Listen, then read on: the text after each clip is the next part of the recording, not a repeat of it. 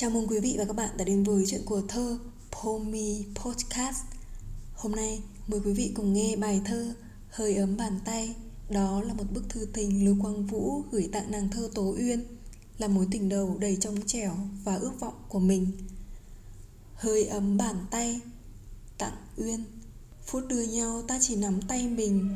Điều chưa nói thì bàn tay đã nói, Mình đi rồi hơi ấm còn ở lại còn bồi hồi trong những ngón tay ta. Như hai dòng sông gặp gỡ đổi phù sa nhập luồng nước hòa nhau màu sắc. Trao cảm thương hai bàn tay nắm chặt, nghe máu mẹ cha chuyển giữa mỗi tay mình. Những ngày xa trời nhớ một màu xanh, xây trận địa bàn tay ta dám nắng. Khi vuốt ngọn cỏ non, khi lắp đạn, khi áp lên vầng trán thấm mồ hôi. Bàn tay ta trên ngực lớn cuộc đời Ấm hơi ấm ở tay mình lưu luyến Và ở tận đầu kia trận tuyến Bàn tay mình mang ánh nắng tay ta Khi đàn chim bay tới dợp trời trưa Cồn mây về mang cơn mưa đầu hạ hay vì sao đổi ngôi trong đêm gió Đó chính tay mình đang vượt khoảng xa Tìm đến nơi này âu yếm nắm tay ta Bài thơ Hơi ấm bàn tay được Lưu Quang Vũ sáng tác vào năm 1967 khi chàng lính trẻ đang phục vụ trong quân ngũ.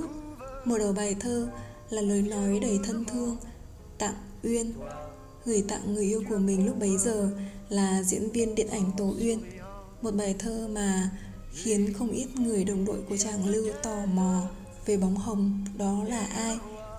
Có lẽ nhắc đến người phụ nữ trong cuộc đời của Lưu Quang Vũ ta sẽ nghĩ ngay đến nữ thi sĩ Xuân Quỳnh. Quả đúng vậy, nhưng đó là câu chuyện của sau này. Ít ai biết về câu chuyện của Lưu Quang Vũ và Tố Uyên. Một mối tình thanh mai trúc mã, có sự trong trẻo, ngây dại của tuổi trẻ biết nhau từ thuở còn thơ và đã kết trái ngọt dù chỉ với thời gian ngắn ngủi 3 năm. Tố Uyên là diễn viên điện ảnh xinh đẹp và rất nổi tiếng lúc bấy giờ và đây cũng là nàng thơ trong nhiều sáng tác đỉnh cao của Lưu Quang Vũ. Có đắm say yêu thương nhưng cũng đầy ám ảnh và xót xa. Hơi ấm bàn tay như là một bức thư tình Vũ gửi Uyên từ chiến trường khắc nghiệt. Khi đó, những vần thơ ấy đã trở thành vần thơ chung của đồng đội. Một bức thư mà cả tiểu đội cùng nhau quây quần đọc, cùng cười, cùng khóc. Đó là những làn gió mát tinh thần làm dịu tâm hồn người lính trước mưa bom bão đạn giữa cái chết cận kề lúc bấy giờ. Có gì đẹp hơn khi ở nơi tiền tuyến, anh luôn có một hậu phương để nghĩ về mà vững vàng hơn. Thơ tình lưu quang vũ là thế, viết cho mình mà thấu triệu tâm hồn. Thơ anh là tiếng nói của lòng mình, nhưng không rời xa thực tế. Bàn tay của người thương cũng gắn với hình ảnh đất nước lúc mưa bom bão đạn lúc bấy giờ, càng làm ta cảm thấy yêu thương hơn trân trọng hơn bàn tay ấy. Hơi ấm bàn tay, đó là khi chia xa vẫn nhớ từ lúc đưa tiễn nhau.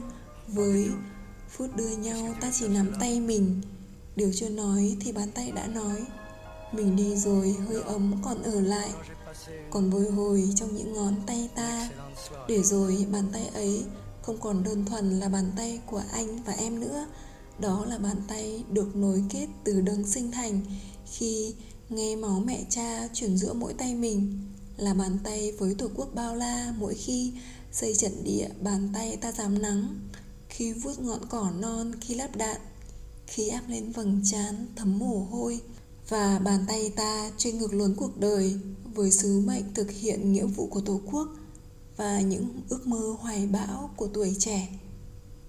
Hình tượng mình, ta và bàn tay trong bài thơ được tác giả nhắc đến nhiều lần tạo sự gần gũi, ân tình, viết cho người thương xa nghìn cây số mà cảm nhận như ta đang rất gần nhau, như ta đang ở bên nhau vậy.